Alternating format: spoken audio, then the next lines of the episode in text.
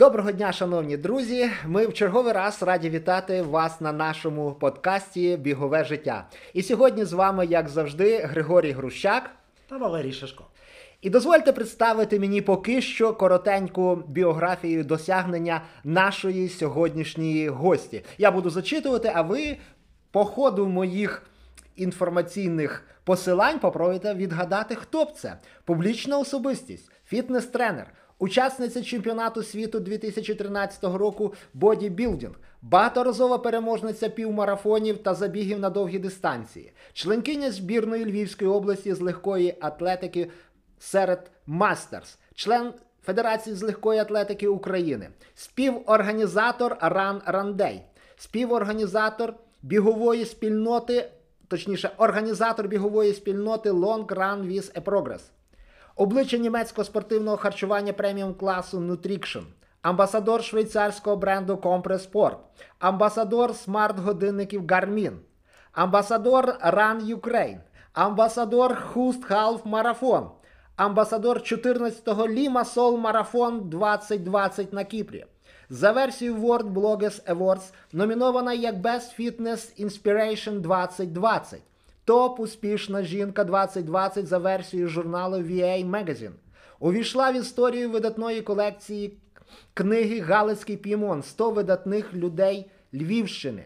Створила власну ювелірну прикрасу, як мотивуючий амулет, ля-ля-ля, це прізвище, я його не називаю, Джеверлі, авторка книги «Біг як спосіб життя» і головним досягненням якої є її 4 доньки. Напевно, вже десь на серединці, хто знає нашу бігову спільноту, наш клуб, уже догадалися, що сьогодні нашою гостею є Роксана Бондаренко. Вітаємо тебе, Роксаночка, у нас.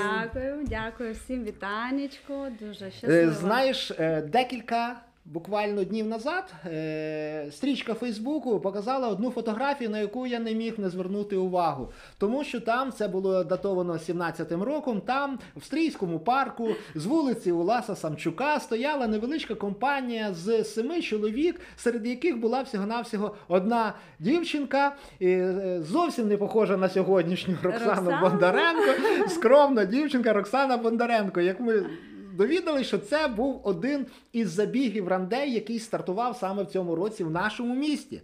Так, це був 2017 рік. Так як же прийшов біг у твоє життя і як він його змінив?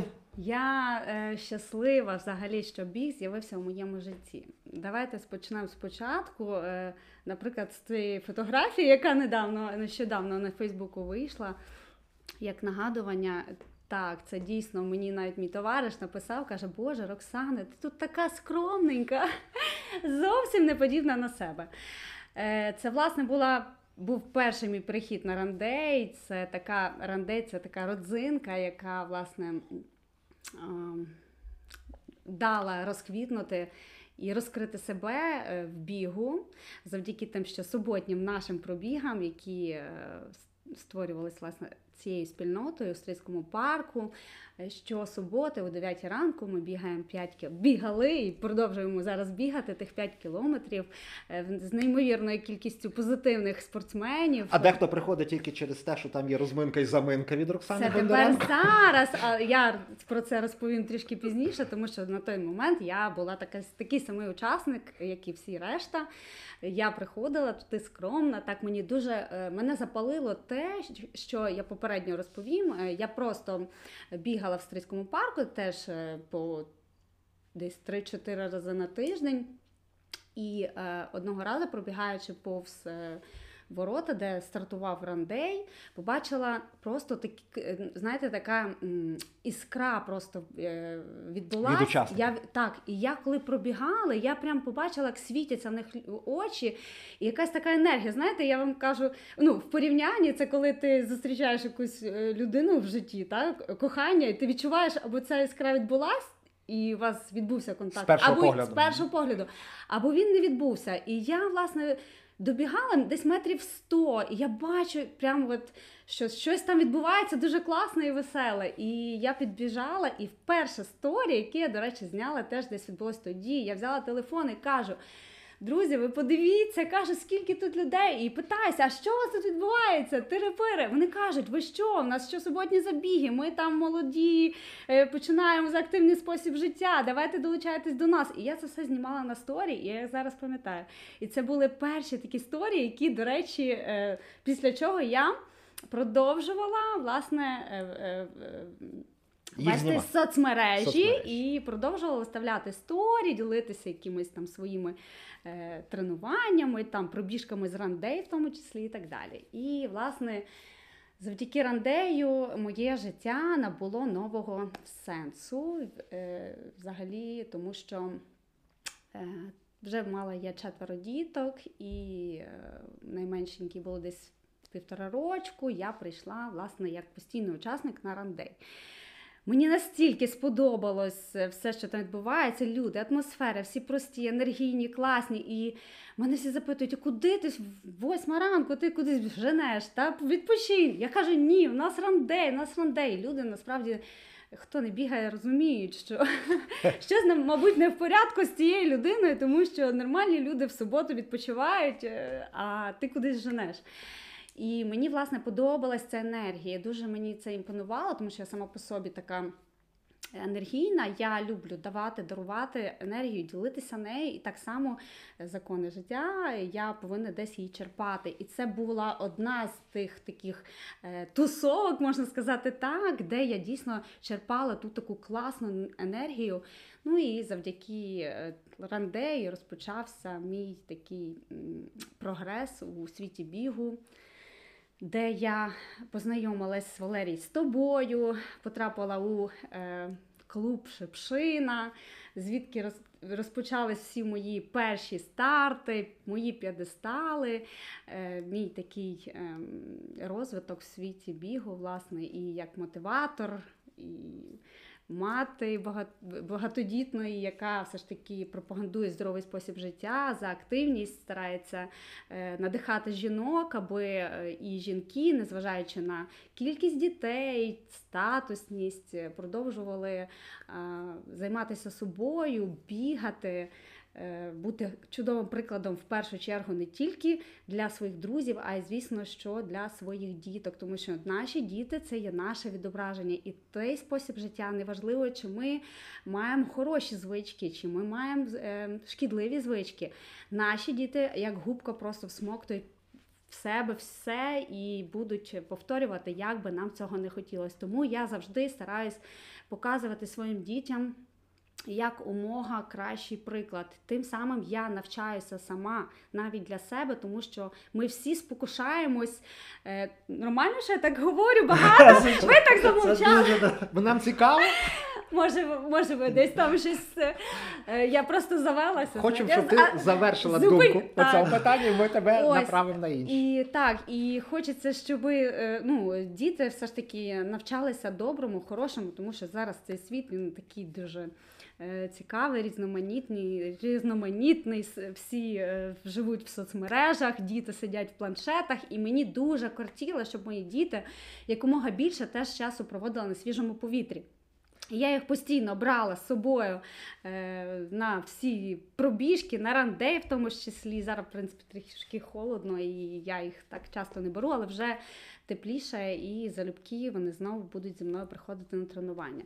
Мій спосіб життя бігового – це, власне, був такий старт з Run Day'ю. Але, насправді, я... кандидат майстри спорту по тенісу, і, в принципі, для мене спорт, біг і активний спосіб життя – це як, це така невід'ємна моя частина. Я завжди займалася спортом, я завжди була активною, в мене дуже хороші були результати по тенісу, але травма з коліном все ж таки внесла свої корективи, і в мене були меніски, я мала постійно якісь реабілітації, важко було повертатися в форму, потім знову поверталася, бо довго без спорту, без тенісу не могла, тому що коли ти все дитинство проводиш час в таких умовах, в мене крім тренувань і компанії, і все оточення моє спортивне, я, в принципі, зі школи навіть толком ні з ким дуже і не товаришувала. Моє оточення, мої друзі, це були мої спортсмени, з якими ми тренувалися. І тому, коли я перестала займатися тенісом, це був такий трішки стрес і шок. Хоч спочатку ти думав, боже, ну нарешті мені не треба 2 рази на день йти з тими ракетками, з чехлами на тренування, бо інші діти бавляться, десь бігають, щось там на подвір'ї, а ти постійно в тренуваннях. І спочатку мені це подобалося, що я маю можливість відпочити, а потім я зрозуміла, що мені бракує все ж таки цього життя активного, спорту.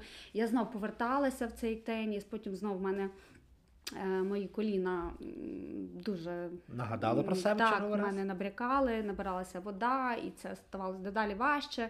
Але насправді зараз, вже розуміючи, знаючи трошки більше про... відновлення, про спорт і взагалі підхід, як би грамотно, ну, на той момент ніхто так не навчав робити там спецбігові вправи, наприклад, зміцнювати колінка, ніжки, щоб вони були міцнішими, м'язи і так далі. Тоді би ті травми так не прогресували, можна було цьому запобігти. Але на той час була така школа, тобі, знаєте, дали ракетку, поставили на корт і все, 3 години мусиш відпрацювати, і ніхто тебе не відпустить, поки ти не зробиш те, що ти маєш зробити. Ніхто не звертав уваги на те, що тебе турбує, болить, не болить, щось не виходило, я пам'ятаю. Я це пам'ятаю, в мене тренер була дуже жорстка, але вона була дуже класна. Я її поважаю, хоча в мене з'явили, ну, все ж таки пам'ятаю, зараз навіть про це говорю, як вона... Я програла на черговому юнацьких змаганнях, і вона взяла кросівок і мене по задниці. І я подумала, боже, я плакала і прибігла додому, кажу, мама, боже, ти мене ніколи не била, а мене тренер. Скільки тобі років було? Ну, це мені було десь 12 років. Так, і це був такий дуже такий, для мене стрес. І воно мені дуже відбилось, після чого я не хотіла йти на ці тренування. Я не хотіла йти на них, я казала, мама, давай мене до іншого тренера, мені не подобається і так далі. Але потім згодом, бачите, все ж таки все одно шлях був, ну, дорога склалася так, що я покинула цей вид спорту. Але він дав мені цей фундамент витривалості, цілеспрямованості, не здаватись. Спортивної дисципліни. Так, ось це все, це така класна. Я насправді дітей своїх теж навчаю цьому, розуміючи зараз, наскільки важливо, власне, ця дисципліна, коли вони в мене ходять на тренування, і кажуть, мама, в мене немає настрою, я сьогодні не йду на тренування. Я кажу, немає такого. А, до речі, коли ми піднімалися сюди, я чув телефонну розмову, підслухав, що хтось говорив, а що, сьогодні якийсь особливий день? Чи були якісь повідомлення в чаті про те, що на тренування не потрібно? То хтось з доньок дзвонив? Так, телефонує мені донька щойно і каже, мама, а чи я іду сьогодні на тренування? А я кажу, а що, сьогодні якийсь особливий день? І вона, ні, ну я просто питаю. Вона питалася і хотіла почути, що я скажу, так, ти можеш не йти. Щоб ти її відмазала, так, як говорять наша молодь? Але я кажу, ні, немає такого. Ви можете, я вам все дозволяю, тільки тренування пропускати просто так, без причини, ви не можете. Запам'ятайте, це не тому, що я хочу з вас робити великих спортсменок, чемпіонів там, олімпійських і так далі. Я хочу вам дати фундамент і навчити вас бути дисциплінованими. Тому що якщо ви будете тут здаватися, пропускати там тих, скільки там тих, 4 тренування на тиждень по годині. Ну невже так важко? Ви витрачаєте стільки часу на якісь ігри, на якісь планшети, якісь невідомі речі, непотрібні насправді, які не розвивають. І ось так взяти свій час, який – це ваше здоров'я. Я завжди кажу, в першу чергу запам'ятайте, спорт – це ваше здоров'я. Я завжди їм показую приклад. От в мене завжди все в прикладі. І, наприклад, діти, коли кажуть, мама, подивись, дівчинка, яка вона повненька. Я кажу, добре. Вона повненька, вона ще дитина. Подивись на її батьків. Вони теж повненькі. Тобто, зрозумійте, що які батьки, такі діти. В принципі, дуже рідко буває, що там винятки, що це не так. Але насправді, і я їм теж це все тлумачу завжди, що ви повинні розуміти, мама вам погано не порадить. Я, ви ж бачите, я в спорті, я тренуюсь, я це роблю і робила завжди. Це зараз трішки інші в мене бажання, цілі і так далі. Я це робила для здоров'я, для того, щоб бути здоровою, для того, щоб бути енергійною. У мене є багато діток, я хочу з вами активно і весело проводити час. Для того, щоб я була весела, я повинна бути енергійною, це раз. Здорова. Я повинна бути здорова, я повинна бути худощава, тому що в мене буде більше енергії, якщо я буду така повненька.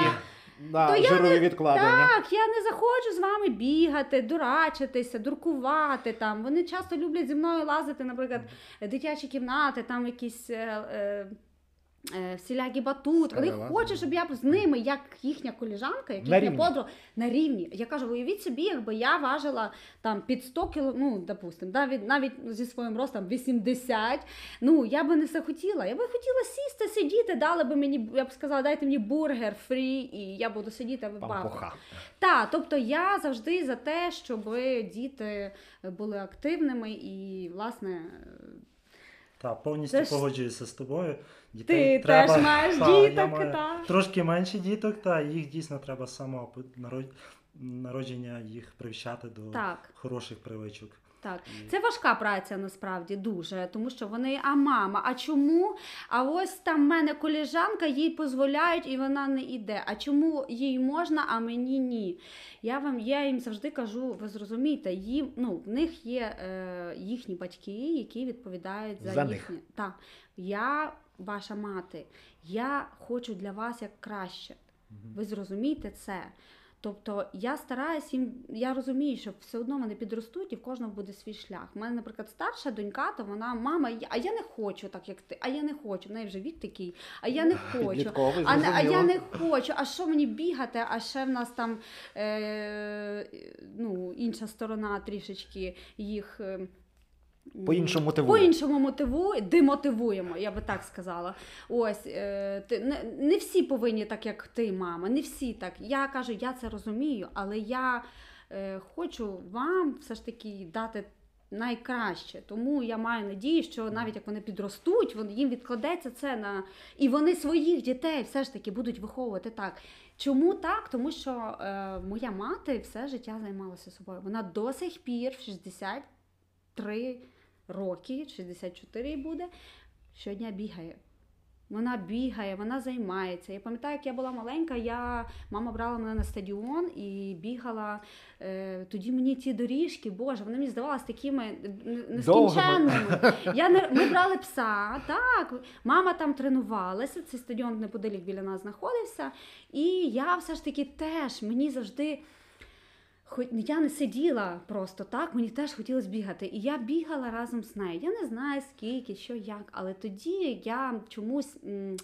У мене такі приємні якісь спогади з стадіоном були. Ніколи не думала в житті, що я настільки закохаюся в біг, і він стане такою моєю частиною життя. Оце правильний підхід. Так. Знаєш, Роксаночка, я так зрозумів, і ми з Григорієм так зрозуміли, що цю тему, яку ми сьогодні планували з тобою поговорити, але ти в першому тому своєму спічі вже скільки зацепила багато цікавих тем, які, я надіюсь, будуть цікаві нам, не тільки нам, але і тим, хто нас слухає, особливо і мамам, особливо і тим, хто виховує по-спортивному своїх дітей, і тим, хто сам долучається до спорту, що у мене вже появилась ідея, що ми зробимо з тобою ще серію підкастів таких тематичних. Я залюбки. Але сьогодні ми таки повертаємося знову ж до бігу, і тепер ми будемо задавати з Григорієм по черзі такі питання, які будуть стосуватися бігу, і ти коротенько на них будеш відповідати свої враження. Тому що, пройшовши по ось цьому твоєму представленні, я зрозумів, що десь кожна подія, яка відбувалася в твоєму житті, вона десь до чогось тебе мотивувала, спонукала, якась ідея в тебе виникала. І таким чином поїхали до наших, можливо сказати, таких трошечки бліц запитань. Так, дійсно, біг захоплює. І я б хотів, Роксана, тебе запитати, а скільки часу ти витрачаєш на свій біг? Які твої, не знаю, об'єми бігу, скільки ти набігаєш кілометрів в тиждень, за місяць, за рік? Ну, насправді, минулий рік він був, напевно, таким найпотужнішим по об'ємам. Там було близько 4000 кілометрів. десь 3800 з чимось, 860. Ну, тобто багато. Це є дуже багато. Але я вам скажу чесно, ви знаєте, мене коли запитують це, такі питання часто, я ніколи не контролюю це. Я не дивлюся, як, ну, більшість я знаю, а скільки там, ой, я цього тижня пробіг там 60, а я цього тижня 120. А я знаю, скільки потрібно бігти, коли ти готуєшся до половинки, коли ти готуєшся до марафону. Я знаю, скільки потрібно пробігати, але я не контролюю це. У мене є важливий це процес тренування, є ціль, і я до неї готуюсь. Тобто, а вже які там об'єми і так далі, я не знаю. В принципі, тижневий в мене близько 100. Зараз навіть 90-80, тому що я готуюсь до півмарафону наразі. А якщо до марафону, то, звісно, що об'єми збільшуються, але, напевно, так, близько 100-110, ну, по-різному. Ну, це надзвичайно. Так. Серйозні об'єми. Але насправді об'єми дуже по-різному можна якось оцінювати, тому що... Ми в попередньому підкасті, він ще не вийшов, в другому підкасті ми трошечки цю тему також обговорювали, про об'єми, про підготовку, про систему. Так що вони на початковому етапі для півнів важливі об'єми. А далі, відповідно, вже повинна включатися системна програма. Так, власне, програма, якій ти слідуєш, тому що об'єми можна набігати. Пам'ятаю, в мене був період, коли я не мала тренувального процесу ніякого, я просто бігала, причому позаминулий рік, це...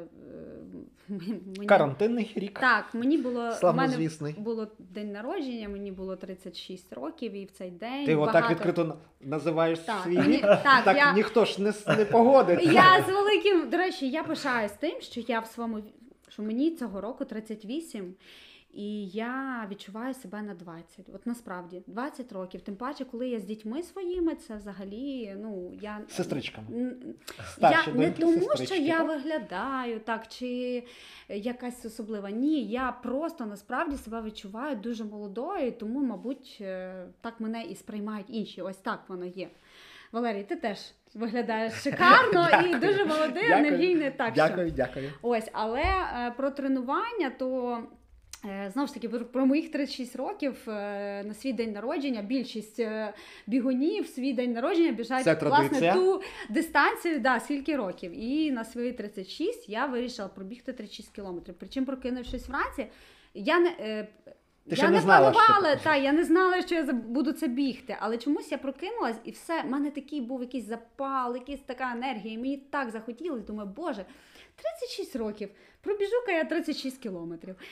І думаю, подивлюся, як піде, який темп, я не знала, ніякий темп, нічого, мені було так круто і так класно. Я пробігла дуже класно, дуже спокійно, в парку нікому не казала, в парку зустріла ще одного товариша, і він ще зі мною 10 кілометрів останніх до труси, можна сказати.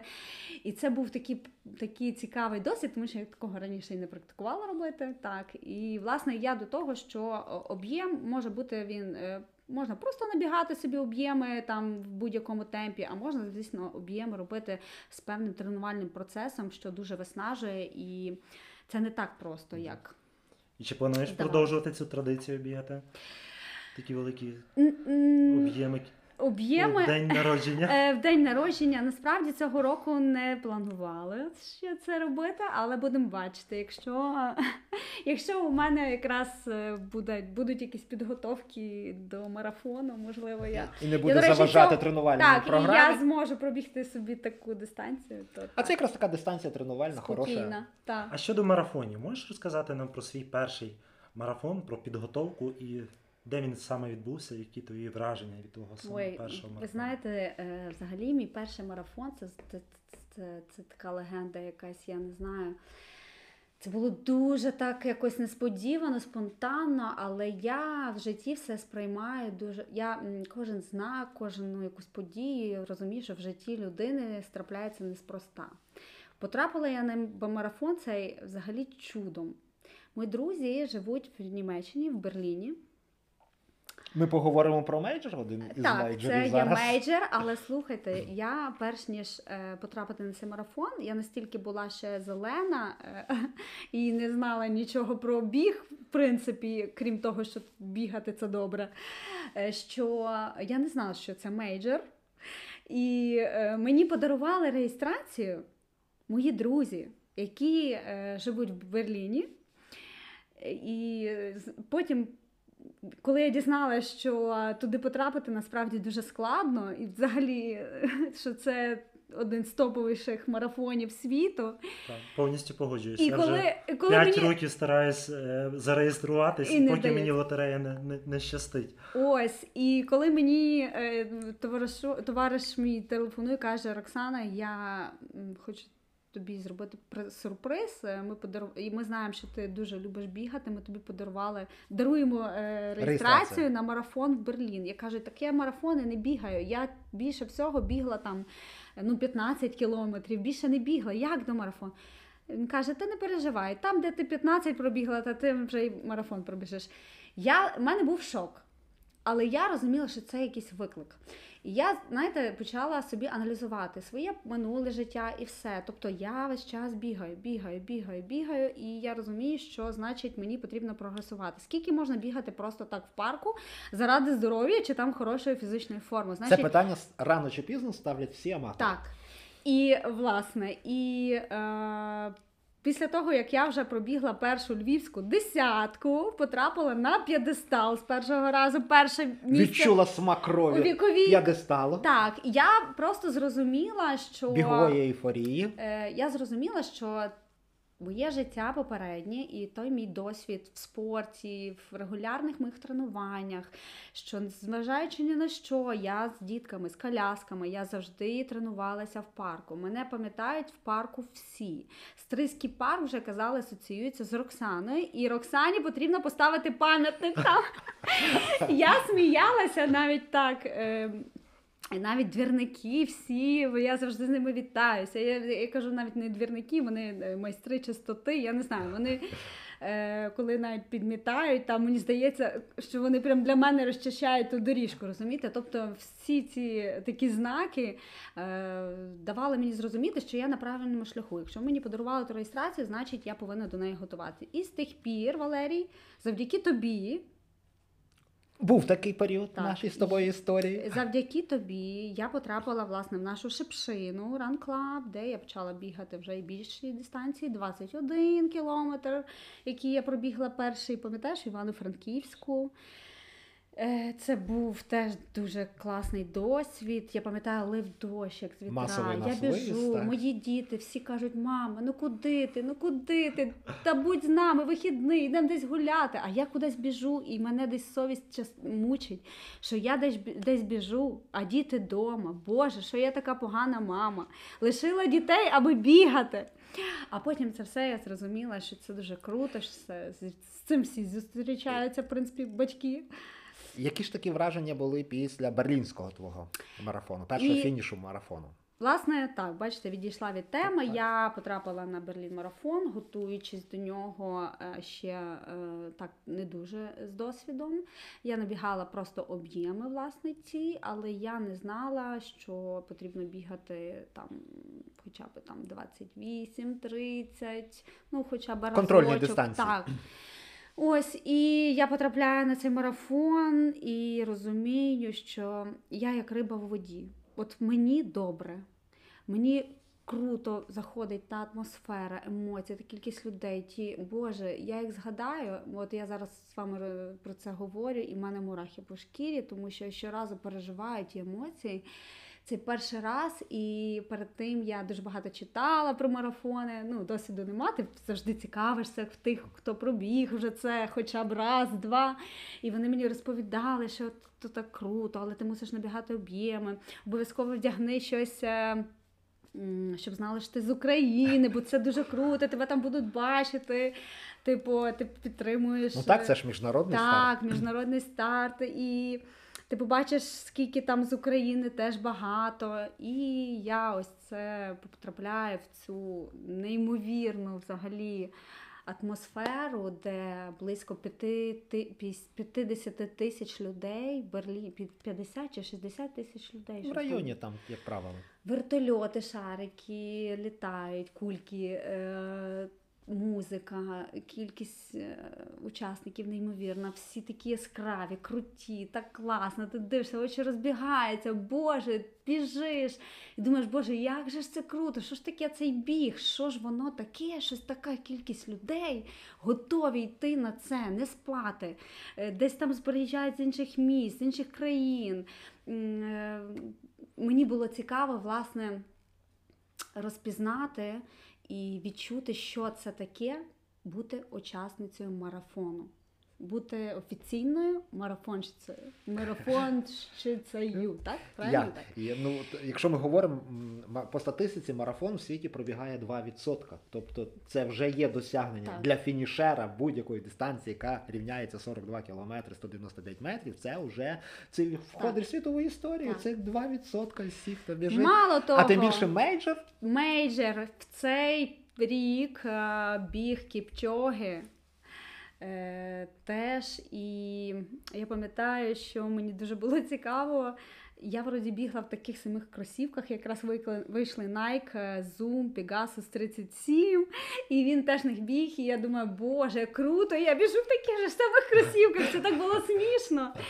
Ну, серйозно, це він тоді поставив рекорд світовий. Він поставив світовий рекорд. Тобто, я думаю, боже, це ж дійсно настільки важлива така подія.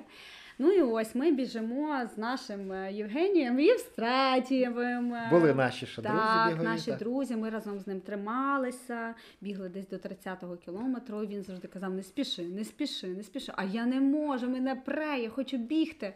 Але потім я, коли зрозуміла, чому він казав, не спіши, тому що на 30...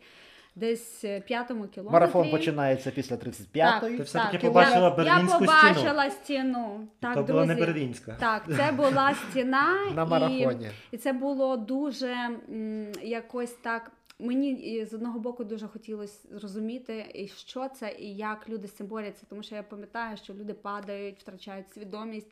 І я аж ніяк не хотіла, ну, щоб зі мною це трапилось. Ось, і я дуже з собою боролася. Я пам'ятаю, в мене вже плівка в очах, 36-37. Я не знаю, як я бігла, але я бігла. 38-й кілометр я вже чую такий шум, вже не чітко виражені слова, а вже такі... ось таке, серйозно.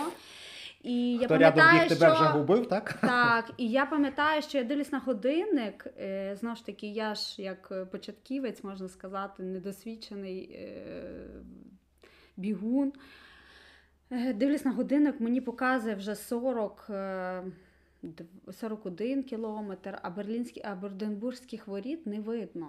Я розумію, що я оббігала людей і набігала зайвих майже десь півтора чи біля 2 кілометрів. Найкоротші дистанції, не входила в повороти, так, правильно. Так, я так, на початку. Просто так. І представляєте, я дивлюся, в мене вже 42, а воріт нема. Все, я вже чую, що в мене вже енергії немає, я вже падаю, ноги ватні, я чую, що люди стоять по сторонам і викрикують ім'я Роксана, Роксана. Звідки ж вони тебе там знали? Там були, хто мене знали, були вже на той час, я вже була активна в соцмережах, і всі слідкували за мною і викрикували моє ім'я.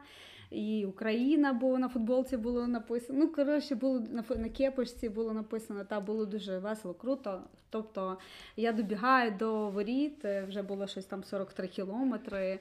Я не знаю, як передати ці емоції, але коли я фінішувала, в мене, знаєте, були такі відчуття, що от перед тим, як я прочитала попередні історії всіх, хто фінішував, що ти або після першого марафону, або плануєш наступний старт, так, або назавжди зав'язуєш з бігом. Або ти просто ніколи більше до цього не повертаєшся. І я фінішую, така вроді би втомлена і ще в прозоровому глузді, ще не впала, і доходжу до зони відпочинку і розумію, так, я хочу бігати марафони, все, і крапка. І це було надзвичайно круто, ці емоції я пам'ятаю і буду пам'ятати все життя. Власне, про це я згадувала в своїй книзі, про що ми будемо, напевно, пізніше говорити. Обов'язково. Так, дуже, дуже класно, і на... Власне, там, де вже всі фінішери в зоні відпочинку собі відпочивали, до мене почало підходити багато людей. Ми тебе знаємо, ти з Львова, Львів Run Day, ти з Шепшини, ти львів'янка, Роксана Бондаренко. Тобто люди вже знали про мене на той час, хоч я не розуміла, я не була такою настільки активною, що прям... настільки, але підходили і фотографувалися зі мною, пам'ятаю, дуже було приємно, ми після цього вже продовжували навіть якісь переписки, спілкування і бачилась на інших стартах, тобто це такий цікава можливість познайомитися з людьми з інших країн, з міст і, власне, обмінюватись таким досвідом. Зрозуміло. Друзі, тепер після отакого емоційної розповіді Роксани про свій перший старт на марафоні, а ми в попередньому подкасті з Григорієм обговорювали тему «Марафон з дивана», можемо так і порівняти цей марафон, але ви ж подивіться, які емоції, і не вартує після оцього поставити собі цілі і до них іти, обов'язково подолати цей марафон. Нехай це буде не мейджор, бо це щасливчикам везе, так. Деякі тут, як Григорій, 5 раз лотерею грають і виграти не можуть. Так.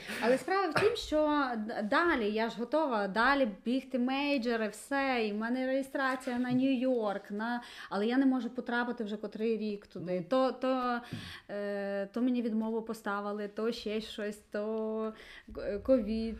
Чи був марафон ще після Берліна? Був. Знову ж таки Німеччина. Німеччина це дуже близька. І який це був марафон? Це був Франкфурт half-марафон. Я ж не просто тебе так підвожу. Так, розкажи нам коротенько. Ще це дуже крутий марафон. Це марафон? Це марафон. Це ж був марафон. До якого ми готувалися. До якого ми з тобою готувались. Так, Валерій, до речі, готував мене до цього марафону. І я була надзвичайно... в такому мені, як ніколи, легко дався цей марафон. А чому? Не знаю. Чи це можливо, тому що ти... Тому що вже була система, програма. Ти настільки грамотно мені це все складав. Я не можу передати, але мене коли запитують, я казала, мені ніколи так не було легко бігти жоден старт, як, власне, Франкфурт half-марафон. Шановні слухачі, я хочу тут додати, і це знову ж таки заслуга Роксани. Так, дійсно, ми декілька місяців з нею готувалися до цього забігу, і вона була в мене в Шепшині. Багато моїх бігунів беруть індивідуальні підготовки до підводки до того чи іншого старту, але настільки дисциплінованих у виконанні програми, як два моїх перших фактично вихованця, це Роксана Бондаренко і Олександр Милошенко. Ми ще з ним зробимо черговий подкаст. Так дотримуватись програму, так дотримуватись всі темпи, розписи, чітко, і все те, що виконувалось, і звітувати. Добре, що вони не пробували виконувати завдання, які з тої чи іншої причини не змогли відпрацювати, фактично за нашу підготовку цього не було. І як результат цієї цілеспрямованості, правильної постановки ціль, серйозної роботи, було те, що свій другий марафон в житті Роксана пробігла на перший дорослий розряд з легкої атлетики. Це просто я довожу до тих аматорів. Роксаночка там називала, що їй 26 років, що це можна зробити в її юному віці, але якщо серйозно до цього віднестись. Так, це, знову ж таки, бачите, чомусь так цікаво складається шлях, що вже другий марафон, і я біжу в Німеччині. Насправді Німеччина дуже близька мені духом і взагалі менталітетом навіть, бо моя прабабця і бабця мої німці. Корені в тебе, ясненько. Так, тобі рідна земля допомагає. Так. Прабатьківщина. І мене багато хто запитував, чому є же ж і там бігти, можна ж стільки країн, і там класно, і там швидкісна траса, і там. А мені настільки комфортна Німеччина по всьому, по організації, по відношенню, по чіткості, все абсолютно мені дуже імпонує, і я дуже рекомендую. Насправді, звісно, про мейджор Берлін це навіть мови немає, а от Франкфурт теж дуже класний, я рекомендую його бігти, він швидкий, він дуже класно організований, там неймовірний фініш, ти забігаєш по червоній доріжці у величезну залу, де неймовірні аплодисменти, музика, там ведучі, атмосфера, дуже-дуже круто. Тому це був, до речі, марафон, я пробігла це з часом 3:14. Так. Це перший розряд. 3:14, щось там 36 секунд. І навіть це швидше було, ніж заплановано. Я навіть відчувала, що я не довиклалася, але знову ж таки це був другий марафон, і я боялась не перетиснути. Ти мішав на першому, в тебе був досвід, так, що може статись? Так, в мене був досвід, я боялась, і то я знала вже на початку, що я зашвидко біжу, тому що ми вкладались трішки в менші швидкості. Але, до речі, чому так сталося? Теж знак. Я потрапила в таку групу пейсмейкерів 3:14. Я не знаю, яким чудом, просто так складається. Якими зубами і канатами ти за них зачепилась, так? Так, послухайте, як було. Я потрапляю в цю групку.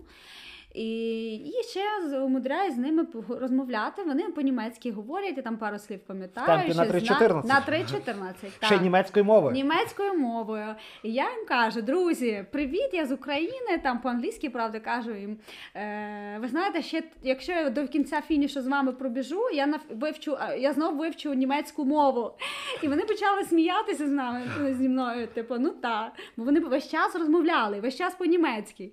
І я вже почала собі згадувати там деякі слова і так далі. Дуже цікаво було. Ну і ми біжимо десь до 20-го кілометру, чи десь до 20-го. Пейсмейкери починають відставати. Тобто я починаю прогресувати, пейсмейкери – ні.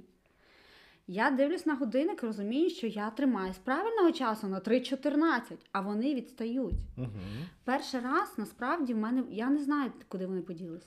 Я просто відірвалася, а пейсмейкерів я вже більше не побачила. Я не знаю, де вони були, чи вони, можливо, в них, але я б зміну побачила, але я її не бачила. Тобто, так цікаво було, і я несвідомо бігла в темпі 3:14, так, і, власне, зробила, знову ж таки, свій ПБ, це такий гарний був старт, надзвичайно. Супер. Дякуємо, Роксаночко. А як щодо півмарафонів? Чи бігала ти півмарафони до марафону? Бігала, зараз розповім. А можеш розказати про свій найкращий результат або найкращий півмарафон, який тобі запам'ятався? Кожен мій старт – це є прожите таке життя. Кожен старт, він є різний, він є інший. В мене якісь інші думки, якісь емоції. І кожен раз, коли я біжу, я переживаю нове життя. Це дуже такі цікаві емоції, взагалі стан.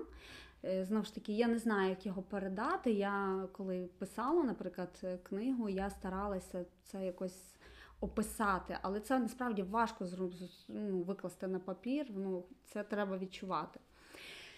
І кожен раз, коли я бігла, я розуміла, що для того, щоб прогресувати, потрібно йти на якісь жертви, тому що просто бігати мені перестало бути цікаво, мені хотілося результатів.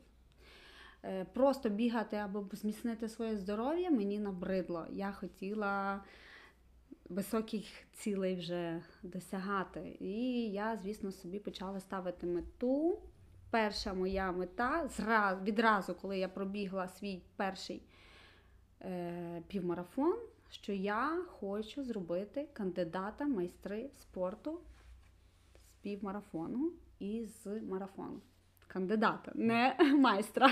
Ще один крок по марафону. Але не знаю, як по пів. Ви розумієте, які це... Амбітна ціль. Так, Це для того, щоб зробити КМС півмарафону, це потрібно година 21. Це зараз. Я не знаю, можливо, через декілька років ще зміниться, тому що стільки, наскільки прогресують взагалі всі спортсмени зараз, можливо, не знаю, хто відповідає там за ці зміни в часі. Як для аматора це дуже крута ціль. Але це, так, це дуже крута ціль, і наразі я розумію, як довго її потрібно досягати, тому що це просто кров'ю, потом, можна сказати, доводиться це все досягати. Так, дуже важкі тренування, і чим далі я розумію, тим вони важчі, і мій найкращий півмарафон, який я пробігла минулого року, 2021, так, виходить, ще це є Франківський півмарафон. Взагалі Франківськ дуже люблю, в мене класні асоціації з ним. У мене що перший старт там був, що десятку я зробила ПБ там, що півмарафон. Я його подолала за годину 27, по-моєму, година 27. Це вже не важливо. Година 27 це вже є дуже класний результат. Теж щось 30. До речі, мій персональний кращий час на півмарафоні теж Франківська, година 27, так, ну 0-0, я пам'ятаю. Так. А в тебе там буквально декілька секунд. І я насправді розумію складність своєї цілі і що вона йде на роки вперед. Тобто це ж не за рік, правильно? Я так собі аналізувала, що насправді за 3 роки мій час покращився десь на 5 хвилин на половинці. Тобто виходить, що кожен рік, щоб покращити час, йде десь, щоб забрати хвилину, це десь, ну, мабуть, це 5000 кілометрів набігти треба в рік. Це десь мінімум рік. Тобто для того, щоб мені зробити годину 21, мені потрібно ще років, напевно, 5. Ну, не знаю. Це складний взагалі шлях, але я дуже вірю в те, що мені це вдасться. Це в першу чергу. А віра, це вже є пів шляху пройдено. Тому потрішки-потрішки я бачу. Мені взагалі насправді дуже цікаво, як далеко аматор може зайти. Як далеко я можу зайти, як аматор, який, я не можу себе назвати аматор, це вже навіть не відповідає мені.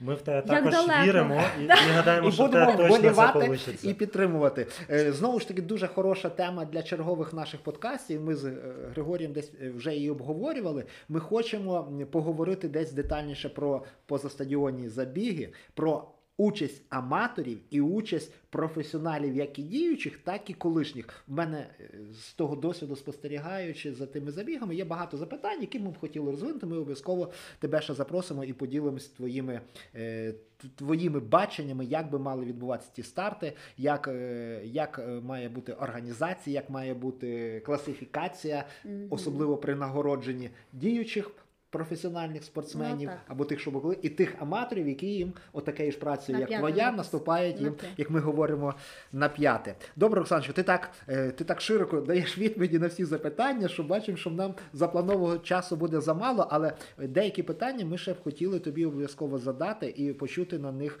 відповідь. Як ми чули з презентації, рано чи пізно, коли ти здобула публічність, коли тебе впізнавали вже на марафонах, закордонних стартах, на Кіпрі і так далі, навіть наші знайомі бігуни, які бігли минулого року на Кіпрі марафон в Ларнаці, півмарафон в Ларнаці, вони казали, що там біжиш як по Львову, тому що на всіх бігбордах наша Роксана Бондаренко. Тобто ти в нас яскрава особистість, презентабельна, публічна і так далі. Тебе помітили багато організаторів і, відповідно, так як ми вже читали в твоєму представленні, в тебе є багато амбасадорства, представництва. І нас, Григорієм, цікавить одне питання, напевно, наших слухачів. Таке, коли ти в перший раз стала амбасадором, які були твої відчуття та очікування. І так як в тебе в багатосторонній напрямки твоєї діяльності сучасної, ми за нею слідкуємо, що тобі приносить, ну так давайте скажемо по-простому, найбільшу монетизацію? Рано чи пізно будь-яке хобі, воно перестає бути хобі, бо в хобі тільки треба вкладати гроші, а їх треба буде десь заробляти, так? Тим більше, коли ти є мама 4 доньок і так далі. От що з цього напрямку тобі приносить найбільше задоволення отримання заробітку? Це соціальні мережі, Інстаграм, амбасадорство, твоє тренерство. От коротенько, будь ласка, нам про це розкажи. Ну, насправді, коли я почала вести таку активну соціальне життя, соцмереж, я попередньо не думала про те, що я роблю це, я не робила це з ціллю заробити чи доходів. Я робила це просто тому, що я ділилась тим, що я веду активний спосіб життя, я хотіла бути прикладом для усіх жінок. Мені хотілося, щоб ці жінки, молоді матусі, які після пологів швидше приводили себе в форму, що кожна жінка прекрасна і незважаючи на те, що ти матуся, ти завжди можеш бути в формі. В першу чергу, і я, власне, викладала фотографії з тренувань своїх, що я сьогодні пробіглася, а тут ми з дітками тренуємось, тут ми робимо зарядку. І я щодня активно виставляла фотографії в соцмережі, що почало привертати дуже увагу усім спостерігачам. І кількість підписників, звісно, почала збільшуватися. Я робила це системно. І, знову ж таки, наголошую, не для того, щоб мене бачили, а просто мені подобалося це робити, тому що я отримувала від цього фідбек. Дуже багато людей, жінок, матусь, взагалі знайомих казали, що так круто, виставляють, ти так мотивуєш. І ми ще не прокинулися, заглянули, а Роксана вже пробіглася, вже з дітками зробила зарядку. Вже, і я розуміла, що людям це потрібно. І таким чином я регулярно, системно виставляла фотографії. Відповідно, мене почали бачити більше вже на стартах, так як я почала приймати участь в офіційних стартах, і вже зацікавлюватися мною, власне, бренди, з якими я зараз співпрацюю, якими амбасадором яких я є. Зараз являюся навіть і обличчям теж, наприклад, Nutrixxion, я обличчя німецького харчування Nutrixxion. Ось, і я це робила просто з великим бажанням, щоб люди бачили, виставляли фотографії, щоб люди бачили, що потрібно вести активний спосіб життя. Я сама до кінця не розуміла, чому саме я. Тому що, кажу, я ж нічого такого, мені здавалося, я нічого такого не роблю. Я не є якась чемпіонка, там, майстер спорту з легкої атлетики. Я насправді до кінця не розуміла, чому саме я. Але я згодом зрозуміла, що їх приваблювало. Власне, моя системність, те, як я припідношу, так, правильно, стиль свого життя. Він в мене позитивний, я завжди усміхнена, весела, щаслива. Я ділюсь емоціями, дарую те, чого насправді зараз дуже мало. І що дуже потрібно. І що дуже потрібно. Це почало привертати увагу. Плюс, звісно, я... Твоя зовнішність, Роксаночка, теж треба ж сказати, що для спортсменки ти надзвичайно чарівно виглядаєш. Не просто як для спортсменки, а як жінка, як мама. Знову ж таки, так. І це, звісно, вони твої параметри, фізіологія, звичайно. Тому що я в прекрасній формі, як мати багатодітна. Насправді, я... Дійсно, так воно є. Я дуже багато над собою працювала завжди, займалася собою, своїм тілом. Завжди хотіла бути в хорошій формі. Ось. І, знову ж таки, всі бренди, з якими я зараз працюю, дуже мною захопилися і почали мені поступати пропозиції. Ось. Від яких ти просто не могла відмовитись? Чи відмовляла? Я відмовляла. Були такі, що не варті уваги? Не тому, що мені не підходили їхні умови. Тобто, коли тобі пропонують щось, ти ж повинна розуміти, свою ціну. Так, свою ціну. Чи підходять тобі ці умови, чи ні. Наприклад, коли я почала, коли я стала амбасадором Compressport, це я з величезним задоволенням прийняла цю пропозицію, тому що я купувала цю всю екіпіровку на всіх можливих стартах закордонних і так далі. Мені дуже імпонував цей бренд. Я надзвичайно комфортно себе почуваю в ньому, я тренуюсь з великим задоволенням, я бачу якість і наскільки якісний взагалі цей весь одяг, наскільки я себе якось впевненіше навіть в ньому почуваю і знову ж таки завжди я кажу про те, що мотивація, вона аж в різних напрямках може бути і одна з мотивації – це, власне, класний, крутий спортивний одяг, в якому ти собі подобаєшся, в якому ти себе класно почуваєш. Тому що це теж є результат, плюс до твого результату тренування і так далі. Ось, і коли Compressport мені запропонував цю пропозицію, я з великим задоволенням її прийняла. Звісно, що прям вже скільки ми років, 3 чи скільки 4 разом, я навіть, чесно кажучи, не знаю.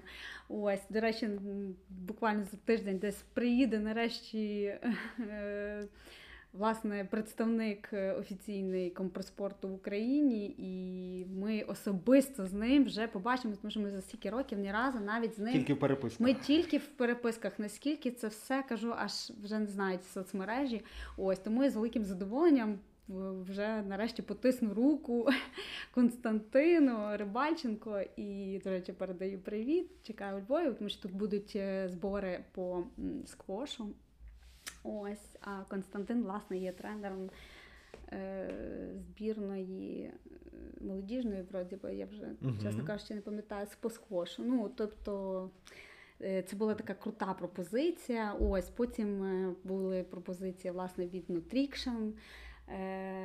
Дуже класна пропозиція, дуже класні умови, мені все підійшло, я з великим задоволенням взагалі попередньо, знову ж таки, купувала це спортивне харчування і використовували гелі на стартах. І настільки воно мені засмакувало, тому що насправді більшість бігунів знає, що потрібно випробовувати перед стартами ті чи інші гелі, щоб зрозуміти, як вони працюють, чи тобі від них не зле, чи ти добіжиш до фінішу. Чи зайшло, одним словом. Добіжиш до фінішу чи ні. Ось, і я, власне, їла теж ці спортивні харчі. Ось, і вони побачили мене на певних стартах, напевно... Теж я їм привернула увагу, їхня пропозиція мені заімпонувала, я з великим задоволенням її прийняла. І, власне, зараз вже скільки років ми разом теж працюємо, і я щаслива. Далі в нас що? Годинник Garmin, це взагалі мрія, мабуть, багатьох. Я, насправді, теж якось так складалася в житті, що я все, що з ким я зараз працюю, власне, амбасадором яких брендів я є, я цим всім користувалася до того. Це не те, що я ніколи не знала про їхнє існування і так далі, наприклад. Я мала годинник Garmin, мені подарував мій товариш. Він знав, що я бігаю, і казав, а як же ж можна бігати з телефоном? І подарував мені годинник. І так, я, як і всі початківці, бігала з телефоном і не знала ні темпу, ні швидкості. Взагалі, я не знала. Як я знала, що я біжу, і це добре, все, я в русі, більше мене нічого не хвилювало. А потім, коли, звісно, з'явився в мене Garmin, я зрозуміла, що, як виявляється, все зовсім по-інакшому. І я, власне, завдяки цьому годиннику почала розуміти свої швидкості, на що я можу розраховувати там, і так далі. Ось, плюс це один з найкрутіших взагалі смарт-годинників в світі. І для мене велика честь насправді була, коли мені запропонували теж бути амбасадором Garmin. Таким чином ми звертаємося до наших представників і представниць, які хочуть бути амбасадорами тої чи іншої речі. Чи це буде спортивне, чи буде якийсь інший напрямок амбасадорства, ви повинні чітко розуміти. Для того, щоб ви ним стали, ви повинні активно користуватися тим чи іншим продуктом, так, чи брендом і так далі, тому подібне. Тільки тоді до вас можуть з часом поступити такі пропозиції. Ну і таке найновіше твоє амбасадорство – це Limassol. Будь ласка, зроби рекламку цьому забігу, ми тобі дозволяємо. Розкажи, коли це буде, як буде все організовано і як можуть на цей забіг поїхати з України. Так, це була дуже така несподівана взагалі пропозиція. 2020 року, ми під кінець року, власне, я після Франкфурту і наш клуб Шепшина, нас було чоловік там 15, десь близько 25. Ми поїхали на Кіпр в Ларнаку на півмарафон. Хтось несподівано, ти, Григорій, прийняв участь замість півмарафону, вирішив бігти марафон. І Богдан Лісний. Так, це було дуже круто. І, власне, ми поїхали на цей старт, але попередньо якось з ними в переписці десь, в сторі, якісь там, якось ми з ними відразу поладили. І коли ми туди потрапили, ти пам'ятаєш, як вони гарно нас зустрічали? Ми фотографувались разом. Тобто вже відчувалося, що кіпріоти насправді дуже такі гостеприємні, гостинні. І мені дуже заімпонували взагалі вони, і дуже класно сполучення Львів, Ларнака, літак летить якраз на вихідні, дуже класно, це перше, що дуже мене привабило. До речі, для мене дуже важливо, як добиратися до тих чи інших стартів, тому що це, знову ж таки, ну, воно не тільки час забирає, воно виснажує, якщо дорога займає там близько доби, наприклад, та, з пересадками, це вже виснажує, воно вже трішечки вибиває тебе з колії. І впливає на старт. Так, і для мене дуже важливо те, як комфортно можна добратися до того чи іншого старту. Власне, це перше, що мене спокусило. Ми поїхали туди, класно провели час, неймовірно взагалі, бігти набережною, гарно. До речі, було близько 20 градусів, ще було тепленько, це був листопад. Я би сказав, що навіть більше, тому що після забігу я так добряче засмаг. Ми купались, ми стояли в планці, пам'ятаєш? Прямо на пляжі. Було дуже класно, дуже емоційно, і я так гарно відзивалася про цей забіг. Згодом, коли ми... Знову ж таки, нічого особливого там такого не відбулося, але згодом, десь за декілька місяців, буквально 2 чи 3, мені написав журнал кіпріотський «Ля Офіцель». Це відомий всесвітній журнал, і запропонували мені вести колонку у їхньому журналі на Healthy Life.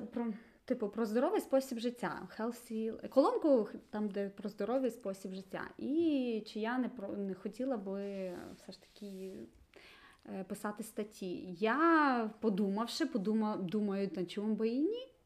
Але, власне, кіпріотський. Я думаю, це якось дуже цікаво, що... То ти знаєш кіпріотську мову? Так, не ще, так? Ні, ну там на англійській мові, так. Ось, і я погодилась. Що, власне, тепер, я думаю, звідкіля вони вирішили мене зробити амбасадором цього року.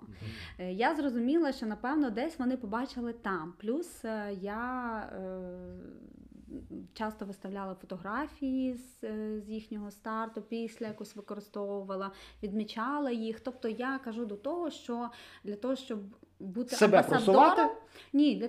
амбасадором, ти повинен просто постійно відмічати тих чи інших, ну теж з ким би ти хотів співпрацювати, і постити, репостити, так, але я це несвідомо робила, я не збиралася бути, ну, тобто я не знала, що мене виберуть амбасадором цього пробігу чи іншого. Просто я з великим задоволенням і любов'ю дійсно ділилася своїми емоціями, і їм, видно, дуже сподобався мій посил, той, який я несу, і написали нещодавно мені, що Роксана, ми би хотіли з вами співпрацювати і зробити вас амбасадором вже Limassol Half Marathon. Запропонували мені дуже гарні умови, повністю вони мені оплачують літак, про 5-зірковий готель, проживання, все. Тобто це дуже такі приємні, взагалі приємна, класна співпраця. Звісно, я з великим задоволенням прийму участь, і мені імпонує взагалі Кіпр, і бігти набережно, і під пальмами. Насправді це така дійсно насолода, тому я рекомендую іншим учасникам обов'язково подивитись, переглянути цей старт, і, можливо, ви теж забажаєте його пробігти. Там є різні дистанції: 5, 10, 21, 42 кілометри. Дуже цікавий, класний в організації. Там, до речі, теж спонсори. Одні з спонсорів Garmin годинник і годинники Smart, плюс дуже багато привілегій щодо проживання, якщо ви будете учасником марафону чи там будь-якої дистанції, ви будете мати якісь знижки на проживання, ось, плюс там харчування, паста-паті і багато іншого. Класна тусовка, взагалі, це, рахую, вихідні можна провести дуже класно, активно, не просто собі там тут піти в ресторан погуляти, а відвідати іншу країну, прогулятися, побігати, отримати море емоцій, класний досвід, знайомства. Завжди будь-який старт – це є суперкласні знайомства, нові. І дуже багато людей насправді будують своє особисте життя завдяки стартам. Тому... Роксана, а як ти... прийшла до того, щоб ідеї написати книжку? Ой, книга – це насправді сама не сподівалася, що колись зі мною таке трапиться, я буду автором книги. Але в першу чергу я скажу, з чого це почалось. У мене такий достатньо вже, можна сказати, великий досвід спорту, виховання дітей, з тим, що я активна, що я є прикладом для багатьох і так і далі. Багато хто з моїх друзів, знайомих кажуть: Роксана, ну ти розумієш, в тебе такий досвід, ти стільки всього знаєш, ти стільки всього вмієш, тобі потрібно ділитися цим всім з людьми. І мені почали писати там жінки, матусі, різні люди, хлопці, як мені вдається там так виглядати, а як я поєдную спорт з вихованням дітей, а як я то, а як... І я розуміла, що кожному відповідати це просто, напевно, неможливо. Я почала вести щоденник. Щоденник, в якому я повністю записувала свій кожен день, свій розпорядок дня, свої плани, свої цілі, свої бажання і так далі. Але перше, з чого починався мій щоденник, це з того, що я дякувала. Я дякувала Богу за все, що відбувалося зі мною. Кожен день я починаю свій день з подяки за всіх, за все, за всіх, хто зі мною, за все, що в мене є, за абсолютно все.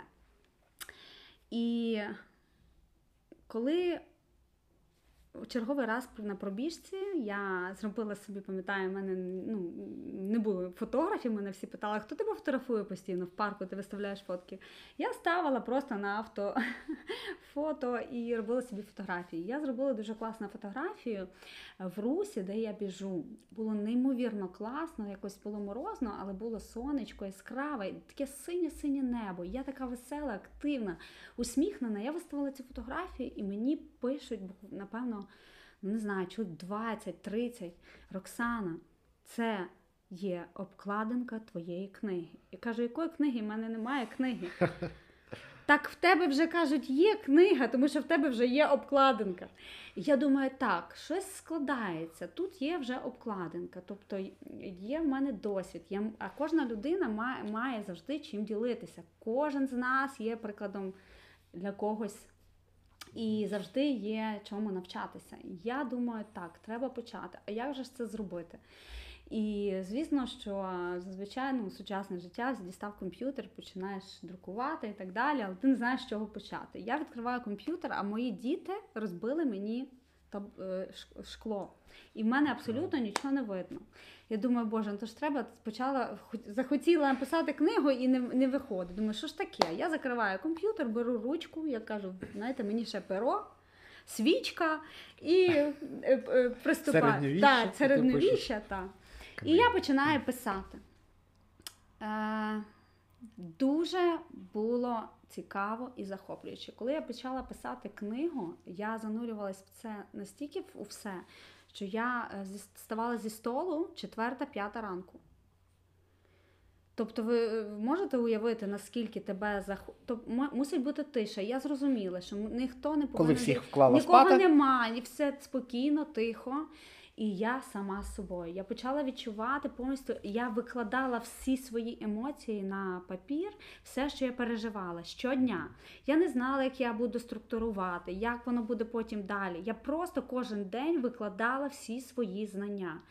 Всі теми, які цікавили мене, як початківця, старти, все, що я, де я приймала участь, з чим зіштовхувалися діти, виховання, спорт, сім'я, десь якісь негаразди в сім'ї, як я боролася з емоціями. Бувало різне, бувало погано, бувало добре.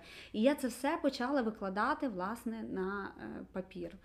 І з цього і почалося ось це моє таке авторське життя, як автора, верніше, книги. І коли я зіштовхнулася з тим, що її вже потрібно видавати, я зрозуміла, що найважче з того всього було не написати книгу, що спочатку мені здавалось навпаки, а власне її видати. Це дуже важкий процес, дуже важко, дуже складно. Це десь перерівнюється бігти марафон початківцю насправді, так, тому що ти 100 разів здаєшся, 100 разів хочеш кинути це все, бо ти думаєш, нащо тобі то треба, а чи вартує це тих зусиль, цих страждань, якихось там непорозумінь. Насправді це все було дуже непросто, але, знаєте, хто не стукає, тому не відчиняють. І я ось так на прорив туди, нарешті знайшла видання, з яким я, власне, заключила договір, і ми видали цю книгу. Я хотіла, щоб ця книга була, в першу чергу, я її створювала, знову ж таки, не з ціллю заробітку, звісно, тому що, а з ціллю, щоб поділитись, власне, своїм досвідом, тому що він є дуже цінний. Найцінніше в нас це є наш досвід. Ти можеш бути, не знаю, яким професіоналом, якомусь там навчатись на одній п'ятірки, там 12-ки, так? Але без досвіду ти, знаєте, кажуть, що ти закінчив якийсь там вуз чи університет, а тепер забув це все і починається звичайне життя і досвід. Так, тут ти навчаєшся. Ось так було і зі мною. Ось. І тому, власне, вийшла нарешті моя книга «Біг як спосіб життя», яку я, знаєте, просто виточувала так, що ще не було презентації, це все попереду буде. Я хотіла, щоб трішки її почитали, щоб трішки з нею знайомилися, щоб це не було, знаєте, так з бухту-барахту. Ось, але це дуже класна книга, тому що в ній зачіплені теми, про які не згадувалось ніде. Звісно, що всі ми бігуни зіштовхуємося з одним, там теми всі більш-менш перекликаються, ось, але там я писала про такі речі, про які не згадувалась. Ну, наприклад, особисто зі свого досвіду, читаючи багато книг, я не читала ніде про те, про що писала. Про що ти написала? Роксаночка, ти заінтригувала. Я також чекаю, і наші одноклубники чекають презентації. Ми обов'язково це зробимо все помпезно, відкрито запросимо і оголосимо про таку подію в усіх наших колах. А нашим слухачам ми просимо звернути увагу на книгу біг як спосіб життя. Я думаю, достатньо сьогодні Роксана Бондаренко про себе і про свою історію різносторонньо розповіла, різногранно розповіла для того, щоб зрозуміти, що ж ми можемо прочитати в цій книзі. І ми потрошечки будемо підходити до завершення нашого сьогоднішнього подкасту. І ще буквально одне-два питання ми залишили для Роксани.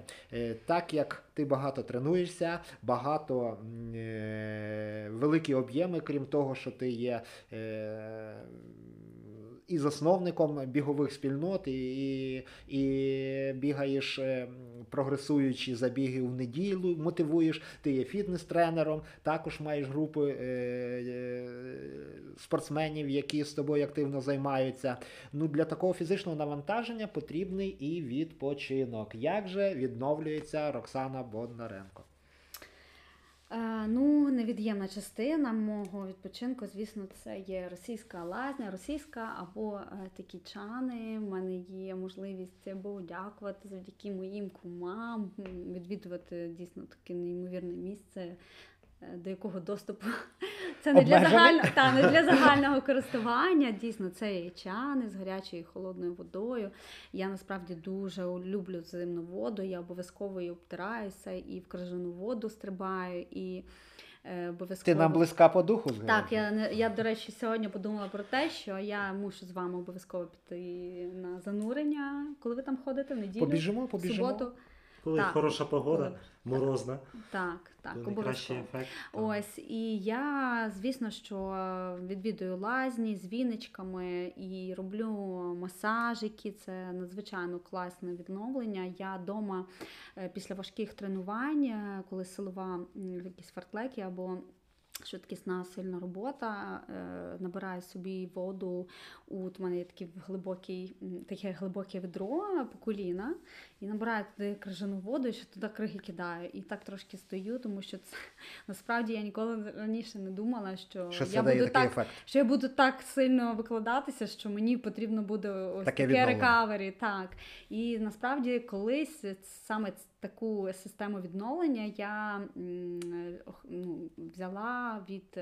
Колись мене тренував тренер з Америки, який, власне, сказав мені, щоб я робила ось такі ванни. Це для мене так було дуже дивно, тому що в них насправді в професійних спортсменів там прямо на стадіонах є такі бочки з такою кригою і так далі. Я завжди думала, боже, чому у нас такого немає? Ось, ну, на жаль, наразі немає, можливо, згодом буде щось таке цікаве. Після фінішу багатьох марафонів, який виробляє оцю кригу, лід, і відповідно туди занурюють, прямо кидають всередину. Знаєш, я зустрівся не з самими бочками, але з багато криги. Це на Краківському марафоні, там дійсно на фініші. Було, і ти міг брати, прикладати для тих болючих місць. Для чого цей процес робить? Для того, щоб оту венозну розігріту кров запустити всерединку, щоб вона пішла з периферії всередину і, відповідно, вимила всі залишки лактату і молочної кислоти, яка утворилася після. Власне, і я відчувала, наскільки воно мені допомагає, наскільки воно мені...